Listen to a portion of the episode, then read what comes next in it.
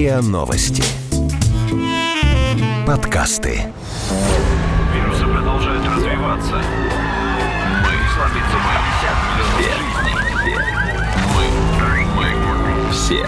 Все. Мы. Мы. Все. Умрем.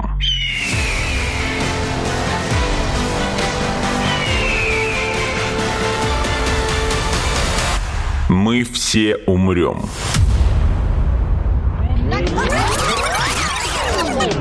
Но это не точно.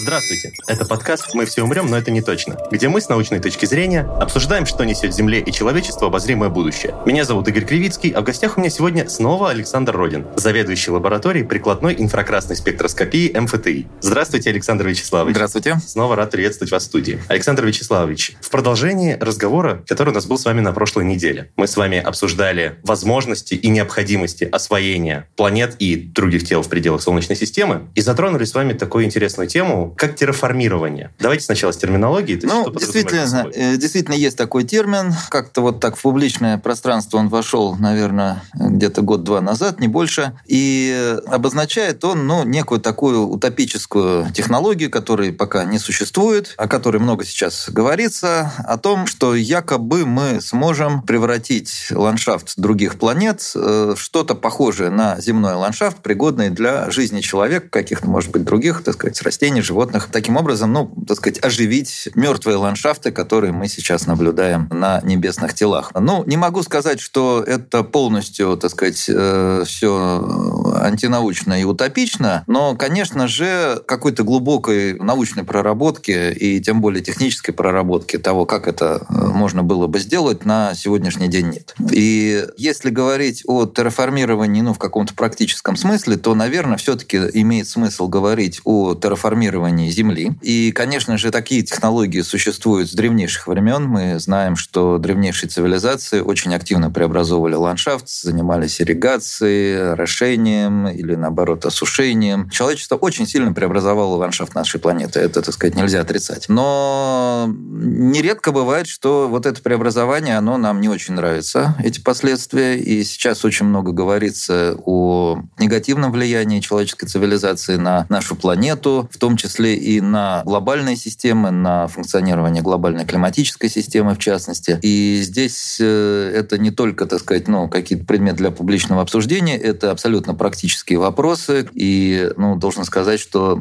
полностью механизмы этого явления, они на сегодняшний день непонятны, и мы с трудом прогнозируем, а что будет дальше. И, конечно же, все эти вопросы очень важные, и исследования других планет, они нам серьезно в этом помогают. Поэтому я бы вот, говоря о терраформировании, говорил бы, наверное, в общем, таком более общем смысле, как о деятельности, связанной с исследованием и преобразованием глобальных планетных систем, имея в виду климатическую систему, ландшафт и так далее.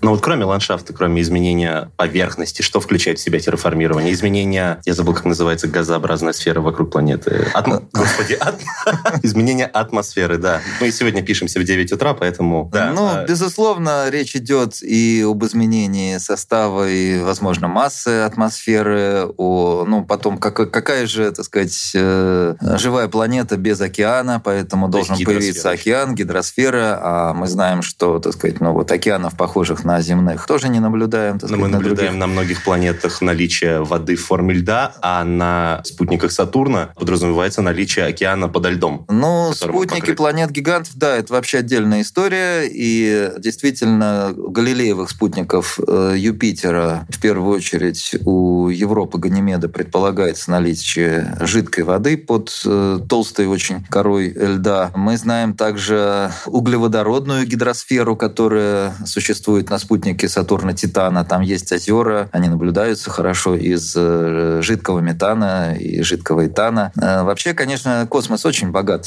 так сказать, на природные системы, но мы не видим ничего похожего, что хоть как-то напоминало бы нам Землю. И пока что у нас нет, конечно, ну, каких-то практических методов ничего не просматривается, как бы мы могли преобразовать, ну, допустим, тот же марсианский ландшафт и сделать его земным. Ну, а теоретически какие-то наработки же присутствуют в этом поле. Я читал, например, что были предложения сбрасывать на Марс, например, водородную бомбу. Не, ну это совсем смешно. Ну, просто это школьная совершенно задачка. Прикиньте, сколько, ну, какая энергия взрыва водородной бомбы. Она не так велика, я вас уверяю. Не столько для того, чтобы нагреть атмосферу, сколько для того, чтобы просто, ну, принести на Марс водород, на котором его а, Да Господь с вами. Нет? Водорода там полно. Объясните это... мне тогда вы, как, э, какие есть теоретические раскладки по терраформированию Марса. Идея о том, что если мы увеличим плотность атмосферы, то, с одной стороны, мы позволим существовать жидкой воде. Я просто напомню, что жидкой воды на Марсе нет не только потому, что там холодно, там бывают и плюсовые температуры, и достаточно регулярно. Там нет жидкой воды, в первую очередь, потому что там низкое давление атмосферы. Вот, э, чтобы существовала жидкость, надо, чтобы не просто температура была выше нуля, но и чтобы давление было выше тройной точки. Тройная точка составляет примерно вот порядка полпроцента от давления земной атмосферы, которое соответствует примерно среднему давлению на Марсе. То есть это как бы Марс находится на пороге возможности существования жидкой воды. Это как раз очень интригует э, многих исследователей. Ну, есть идея, что если мы давление увеличим, существенно увеличим количество, так сказать, атмосферного газа, в первую очередь, ну, углекислого газа, из которого состоит атмосфера Марса, тогда мы э, можем, во-первых, позволить существовать жидкой воде, во-вторых, парниковый эффект, который таким образом усилится. На Марсе он очень незначительный, составляет всего там, может быть, 2-3 градуса. Таким образом, мы поднимем среднюю температуру. Ну, а дальше уже оно как-то само собой. Ну, понятно, что само собой все равно не получится, потому что, ну, любой э, пригодный для жизни ландшафт, он в первую очередь подразумевает наличие очень, так сказать, много, большого биоразнообразия. Пока мы знаем только, ну, некий класс э, примитивных э, микроорганизмов, которые вполне себе существуют при марсианских условиях, и наверняка, я не биолог, не могу говорить об этом профессионально, но наверняка мы уже занесли на Марс э, какую-то жизнь, и она там есть. Это вполне возможно, хотя э, есть программы так называемой планетарной защиты, эти все аппараты проходят процедуру стерилизации, но надо понимать, что эта стерилизация, она не абсолютно. 99,9% бактерий, да? Да, а бактерий так много, что, конечно же, мы эти бактерии туда занесли, без сомнений. Но это пока все на уровне идей и каких-то практических средств, механизмов и тем более конкретных программ, которые подразумевали вот какое-то существенное изменение климатической системы Марса, их на сегодняшний день нет, хотя я совершенно не исключаю, что они появятся в будущем. Мы все умрем.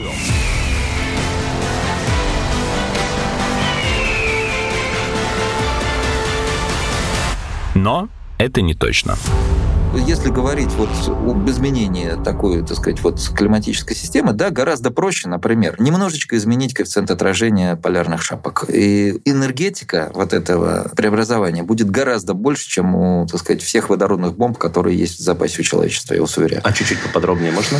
Ну, дело в том, что вот наша планета получает от Солнца на каждый квадратный метр почти полтора киловатта энергии. То есть представьте себе, что вот э, в мире, в котором мы живем, у вас на каждых полутора метрах, э, на каждом квадратном метре, прошу прощения, находится утюг. И этот утюг включен в розетку, и вот э, наше светило, так сказать, э, обеспечивает нашу планету на самом деле гигантским потоком энергии. Мы об этом говорили уже в прошлый раз. Человечество, вся энергия, которым владеет и управляет человечество, это очень-очень небольшая доля от того, что дает нам Солнце. Поэтому, как только мы научимся управлять этими потоками, мы сможем очень существенно изменять энергетический баланс. На самом деле мы уже это делаем на нашей планете, потому что из э, вот всего энергетического баланса Земли примерно где-то так, ну, четверть, может быть, чуть меньше, приходится на энергию испарения воды с поверхности зеленой массы. И это значит, что биосфера, на самом деле, она управляет энергетикой Земли очень существенно. Ну, а поскольку сейчас биотехнологии достаточно развиты, мы можем значительной площади управлять биологическим разнообразием на значительных площадях, управляя лесным хозяйством, так сказать, сельским хозяйством и так далее, да, то здесь у нас действительно появляется рычаг э, довольно существенного воздействия на энергетику планеты. Вот э, если у нас нет биосферы на планете, как на Марсе, ну, наверное, можно придумать какие-то другие э, методы, которые тоже изменят энергетический баланс. Ну, вот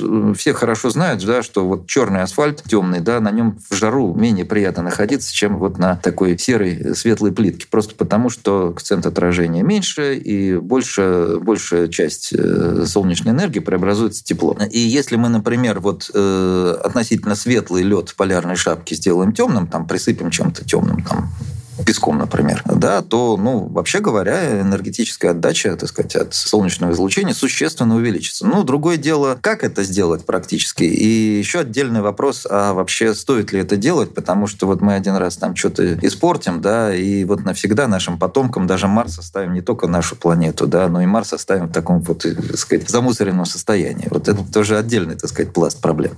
Вот об этом я, кстати, тоже хотел сейчас поговорить, как раз такая этика терраформирования, скажем так. То есть, действительно, мы будем ради собственных каких-то целей, при том, что мы, как мы с вами обсудили в прошлый раз, не собираемся в обозримом будущем переселяться на другие планеты, но, тем не менее, мы собираемся играться с их э, атмо, гидро, лито и даже, может, биосферой, видоизменяя их до полной неузнаваемости, но при этом без какой-либо практической осязаемой прикладной необходимости. Насколько эта концепция вообще единогласно принята в научной сфере или, наоборот, вызывает бурные споры? Да нет, ну я не сказал бы, чтобы об этом как-то бурно спорят, просто потому что, я говорю, пока это все на уровне там идей, как, какого-то такого визионерства отвлеченного, и, наверное, все-таки до практических шагов еще очень и очень далеко. Вот. Но, конечно же, ответственное отношение к окружающей среде, в том числе и космическим объектам, оно необходимо. Это абсолютно осознанно. Я вот уже упомянул о программе планетарной защиты. И, конечно, такие меры предпринимаются в первую очередь для защиты каких-то очень хрупких, может быть, тонких систем, про которые мы пока мало что знаем. Ну вот, например, мы не можем сейчас исключить, да, что на Марсе существует какая-то очень э, примитивная биологическая активность. А как только мы заносим туда какую-то земную жизнь, ну, понятно, что она очень легко вот эту марсианскую жизнь может убить. И вот это действительно, так сказать, ну, некая, э, некая проблема, о которой думают и предпринимают какие-то меры. Следующая, наверное, по, так сказать, важности проблема, о которой, ну, если говорить там про Марс, Венеру, еще очень далеко, а вот если говорить про более, так сказать, ближний космос, она уже стоит, эта проблема в полный рост, это проблема загрязнения космического пространства просто рукотворным мусором. Вот на сегодняшний момент эта проблема настолько серьезная, что она представляет реальную угрозу для космических аппаратов. И мы сейчас стоим уже, так сказать, э, находимся не просто на пороге, а находимся в той стадии, когда ведущие э, космические державы мира, они договариваются между собой, создают национальные и международные правила дорожного движения. В космосе. В космосе, да. Это, так сказать, совершенно практическая деятельность. Поэтому, но я абсолютно уверен, что если, пока мы видим, что это действительно так, ближайшие космические тела, они достаточно активно осваиваются роботами, будут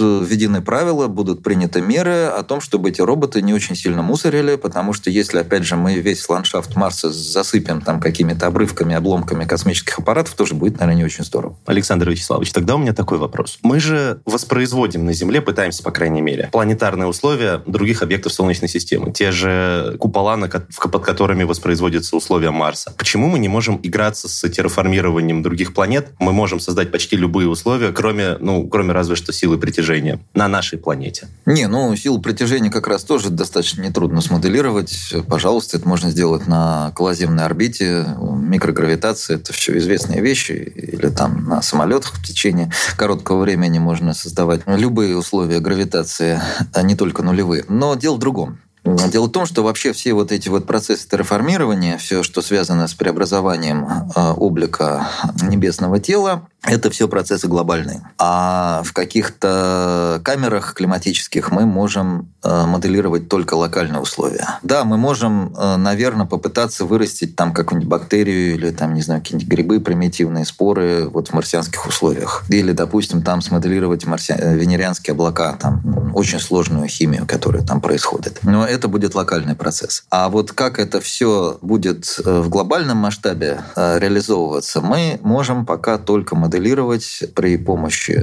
так сказать, э, суперкомпьютеров. Это делается, делается достаточно активно. И даже если говорить о нашей собственной планете, то, конечно, в первую очередь э, и прогноз изменений климата, и будущие технологии по управлению климатом, они в первую очередь должны основываться на компьютерном моделировании, я глубоко в этом убежден. Вычислительные мощности человечества растут очень быстрыми темпами, и совершенство математических моделей тоже растет. Поэтому здесь у нас практически безграничные возможности. Ну а почему тогда этого недостаточно? Почему мы думаем о том, чтобы реально менять реальные условия реальных планет, если мы все это можем подсчитать с помощью наших суперкомпьютеров, которые будут только развиваться? Потому что любая компьютерная программа, она превращается в реальность только тогда, когда она может быть проверена в реальном эксперименте. Вот на этом стоит, вообще говоря, все здание естественных наук, что все наши теоретические выкладки, все наши представления, все наше мировоззрение, оно обязано проверяться на практике. То есть сколько бы мы это ни высчитывали, оно не станет э, доказанным, пока не будет проверено. Да, абсолютно точно. И мы сами даже не узнаем, как мы можем очень существенно ошибиться. Именно поэтому любые процессы, они, прежде чем быть применены на практике, они должны быть, с одной стороны, промоделированы, с другой стороны, верифицированы экспериментом. Это обязательное условие. Мы все умрем.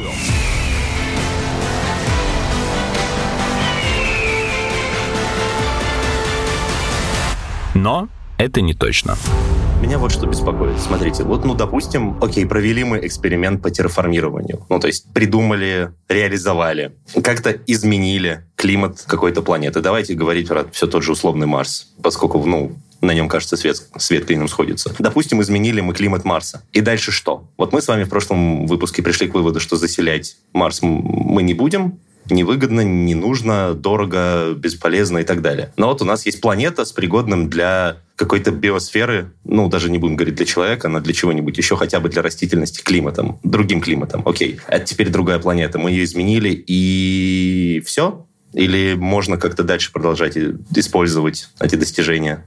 Терраформирования? А, ну, я вижу эти э, практический выход из э, вот подобного направления деятельности в первую очередь в плане отработки технологий для э, терраформирования Земли. Как я уже говорил, мы сейчас неизбежно сталкиваемся с достаточно существенным влиянием деятельности человечества на климатическую систему, с одной стороны. С другой стороны, мы видим, что у нас э, растут климатические риски, потому что инфраструктура, которую создает человечество и, так сказать, сказать, э, экономическая, социальная, военная в том числе, она становится все более сложной и, соответственно, все более уязвимой. Это с одной стороны. С другой стороны, мы видим, что растет вероятность э, катастрофических природных явлений. Это реальная статистика, тут никакой мифологии нет. Это тоже имеет свои объяснения. И ну, совершенно неизбежно, что если мы уже на эти процессы неизбежно воздействуем, то мы должны научиться этими процессами управлять. А вот, как я уже говорил, без верификации любая модель, любая теория никакой никакой ценности не имеет. И Марс как раз, наверное, единственное у нас, э, единственный объект, который находится в нашем ну, относительном доступе, где мы могли бы такие глобальные технологии глобального воздействия э, на климат планеты верифицировать.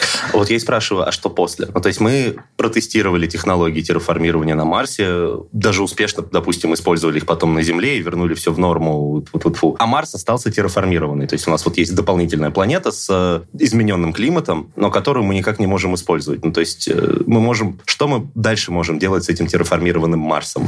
Ну, здесь э, у меня нет, честно говоря, никаких идей. Э, я не думаю, что... Еще раз говорю, я не, не думаю, что мы как-то Марс сможем использовать очень серьезно в практическом смысле. В конце концов, понимаете, ну, космос очень большой, и он интересен в первую очередь как просто окружающее пространство, как источник очень больших потоков энергии, который дает нам ближайшая звезда, наше Солнце. Но планета, в общем-то, представляет собой всего лишь навсего там крохотную, так сказать, песчинку твердого материала, э, причем достаточно похожего на тот материал, который в избытке имеется у нас на Земле. Поэтому, если говорить конкретно про Марс, ну, вот у меня, кроме, честно говоря, вот такого именно отработки технологии управления климатом, особенных идей нет. Хотя, мне кажется, эта идея, она имеет совершенно реальные шансы для воплощения в жизни. Мы в прошлый раз говорили с вами вот о других телах, о малых телах, которых на самом деле достаточно много в нашем да, окружении, об астероидах. об астероидах. И там действительно есть вот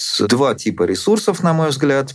Первое – это минеральные всевозможные ресурсы, в первую очередь, как мы говорили, вот э, полиметаллы всевозможные. И второе – это энергетические ресурсы, это вот кинетическая ну, да. энергия, которая находится в очень таком компактном состоянии там. И, наверное, это все. Честно говоря, вот вообще, понимаете, человечество, выйдя в космос, мне кажется, самый главный вывод, который сделало, это то, что там ничего особенных золотых гор-то нет в космосе. Поэтому вот космос для нас, безусловно, источник вдохновения, источник, совершенно неисчерпаемый источник знаний, в первую очередь о том, кто мы сами такие, о нас самих, и о том, каково наше место в этом мире. А если говорить вот именно о такой колонизаторской, так сказать, э, практике, да, эксплуатации всевозможных ресурсов, которые там есть, ну, опять же, я уже начинаю повторяться, но мне кажется, что это не самое главное, что мы можем найти в космосе. Не знаю, у меня немножко печально на душе стало от этого, потому что экспансистские амбиции умирают во мне просто по мере наших разговоров? Ну, знаете, мне кажется, что вот здесь не должно быть э, противоречий, потому что, да, безусловно, человеку, и особенно русскому человеку, свойственна вот эта экспансия, желание, так сказать, э, куда-то рваться вперед за пределы вообще всех мыслимых, немыслимых границ. И, конечно, именно вот э, это чувство великое, оно позволило нашим далеким предкам построить цивилизацию совершенно, казалось казалось бы, непригодных для жизни условиях на огромных территориях северной части нашего гигантского континента. Да и первыми выйти в тот самый космос. И первыми выйти в космос. Это одно и то же явление, если говорить именно вот о цивилизации, так сказать, о психологии и философии. Но при этом надо, конечно же, понимать, что вот эта экспансия, да, она не избавляет нас об ответственности и заботе о нашем собственном доме. Может быть, я ошибаюсь. Может быть, вот еще что-то произойдет, и мы увидим там в космосе что-то такое, о чем мы даже и не догадывались. И это даст нам какие-то совершенно фантастические возможности. А может быть, мы, наоборот, лучше осознаем себя и научимся как-то жить друг с другом по-другому и сами станем лучше. Вот мне кажется, все-таки вот э, последнее, оно более немножко реальное, может быть, даже более важное. Большое спасибо, Александр спасибо. Вячеславович, что пришли. Это был подкаст «Мы все умрем, но это не точно». Подписывайтесь на наш подкаст на сайте ria.ru, в приложениях подкаст, в App Store и CastBox. Заходите, смотрите в Instagram, ria, нижнее подчеркивание, подкаст и присылайте свои вопросы на подкаст собака ру. Вирусы продолжают развиваться. Мы Мы, мы, все, все, мы, мы, все умрем.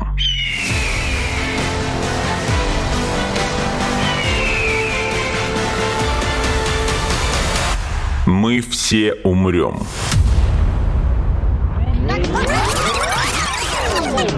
Но это не точно.